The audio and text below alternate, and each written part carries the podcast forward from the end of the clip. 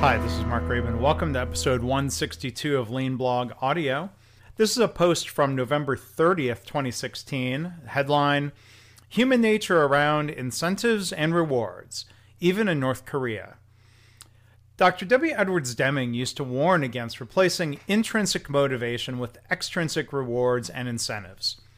Brian Joiner, author of the outstanding book Fourth Generation Management, who worked with Dr. Deming, warned that setting targets and quotas can lead to three things improving the system, distorting the system, or distorting the numbers. And of course, two of those three things are bad. It's often easier to distort the system or the numbers than it is to actually improve. We've seen that happen, you know, gaming the numbers in situations ranging from the VA waiting time scandal and the recent Wells Fargo scandal um, or maybe that was distorting the system. Either way, uh, it was it was you know sort of you know faking the numbers instead of improving the system.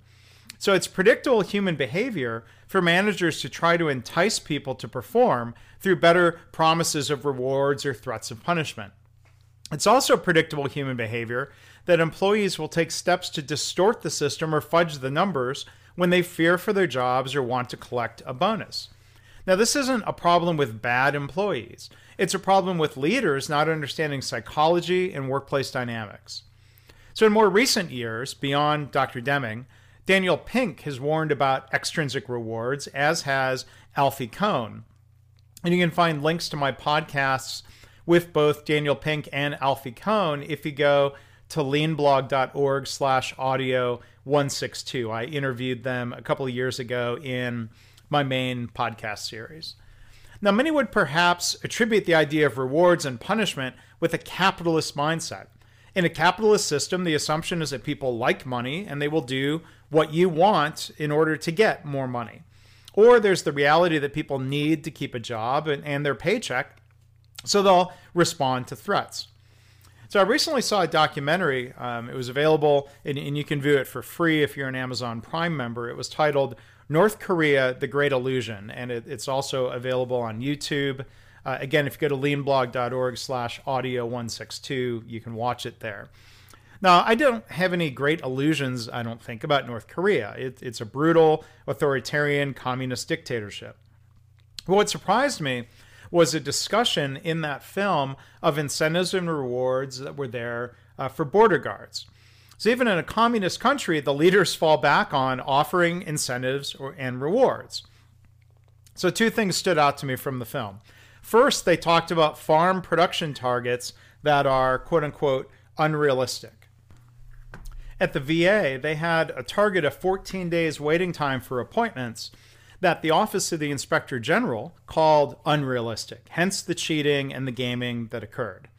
So I wonder what dysfunction those targets created in North Korea, unrealistic farm production targets.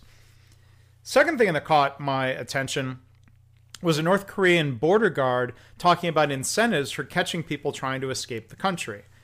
Now, I think you know that's an awful job, but you'd think there would be people with, I guess, intrinsic motivation to do a good job in a role like that for the the sense of a, a job well done or, or for better better political treatment.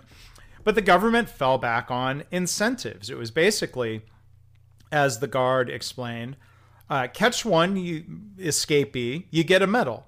Catch five in a year, you get a big award, like uh, a trip back uh, to go see your family. So it wouldn't surprise me if a North Korean border guard were to start cheating and, and quote unquote catching people who weren't really escaping. So as, as, I was thinking about this post, uh, I was at Costco, a decidedly American capitalist place to be. I love Costco. I, I love capitalism, by the way, and I, am I'm, I'm not at Costco typically to buy large batch sizes uh, as they're known to offer. Uh, but in my last visit there, the cashier was ringing up my items and she cheerfully suggested and asked, Hey, would you like to buy some holiday stamps? You can get a hundred of them for a better price than the post office.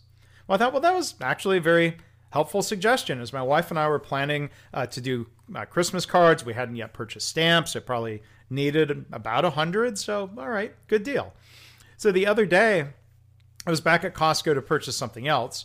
Um, I noticed there was a large sign at the front service counter, and there's a picture on the post at leanblog.org slash audio 162.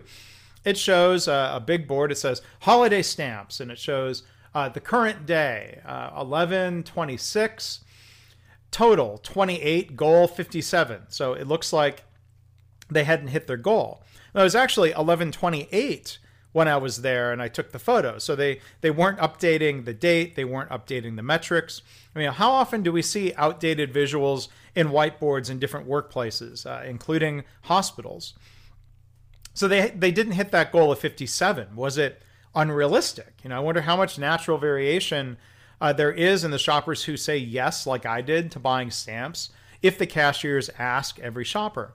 You know, are the margins? It makes me wonder: are the margins on stamps that great for Costco that they'd really push this as opposed to other things?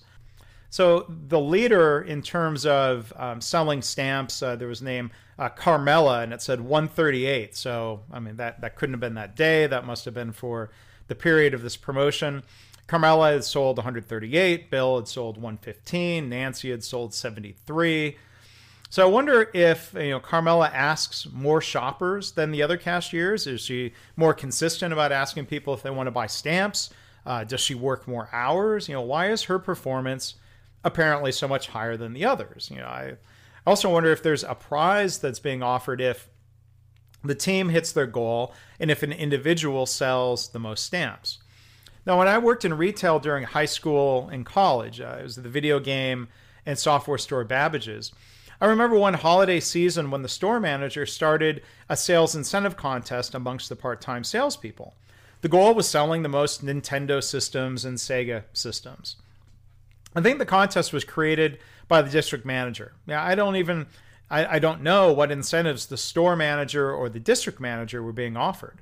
You know, I knew it was my job to help sell video game systems. You know, if, if people asked about them, I tried to give them information and help them pick the right system for them. Now, I couldn't do much to make people buy a $200 video game system. You know, it's not like adding on a few stamps to a Costco purchase. Now, I, I forget what the incentive for the prize even was. I mean, that I guess that's how unimportant it was to me.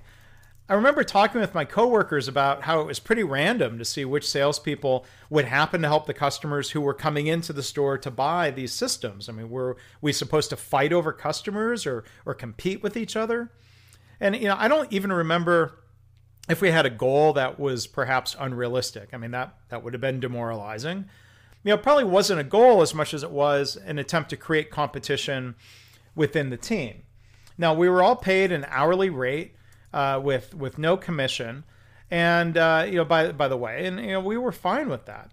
We um, weren't sure what the point of the contest was. I mean, someone probably got a gift certificate or we got pizza. I, I, I don't remember it affecting our motivation at all for providing customer service and, and for doing our jobs. But I guess I'll, I'll wrap up by coming back to that main point. In a communist system or a capitalist system, managers and leaders sure like throwing incentives at people. You know, how often do those being incentivized just roll their eyes or, or not care? What could we do to lead a successful organization without incentives, targets, and quotas? Dr. Deming would have said, substitute leadership. Now, is that easier said than done? Is that too vague of a, a direction from the late Dr. Deming? I'd be curious what you think. Come to the blog, leave a comment, leanblog.org slash audio 162.